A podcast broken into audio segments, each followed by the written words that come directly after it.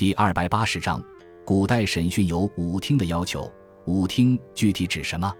五听是中国古代司法官吏审理案件时观察了解当事人心理活动的五种方法，分别是词听、色听、气听、耳听、目听。其说法最早见于《周礼·秋官·小司寇》。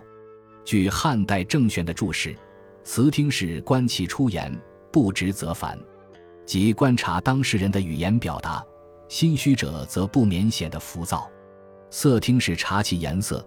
不直则赧然，即观察当事人的面部表情，心虚者会呈现羞愧状；气听是观其气息，不直则喘，即观察当事人的呼吸情况，心虚者会喘息不稳；耳听是观其聆听，不直则惑，即观察当事人聆听的情况，心虚者往往因心神不宁而听力不集中，从而显得惶惑；目听是观其眸子时。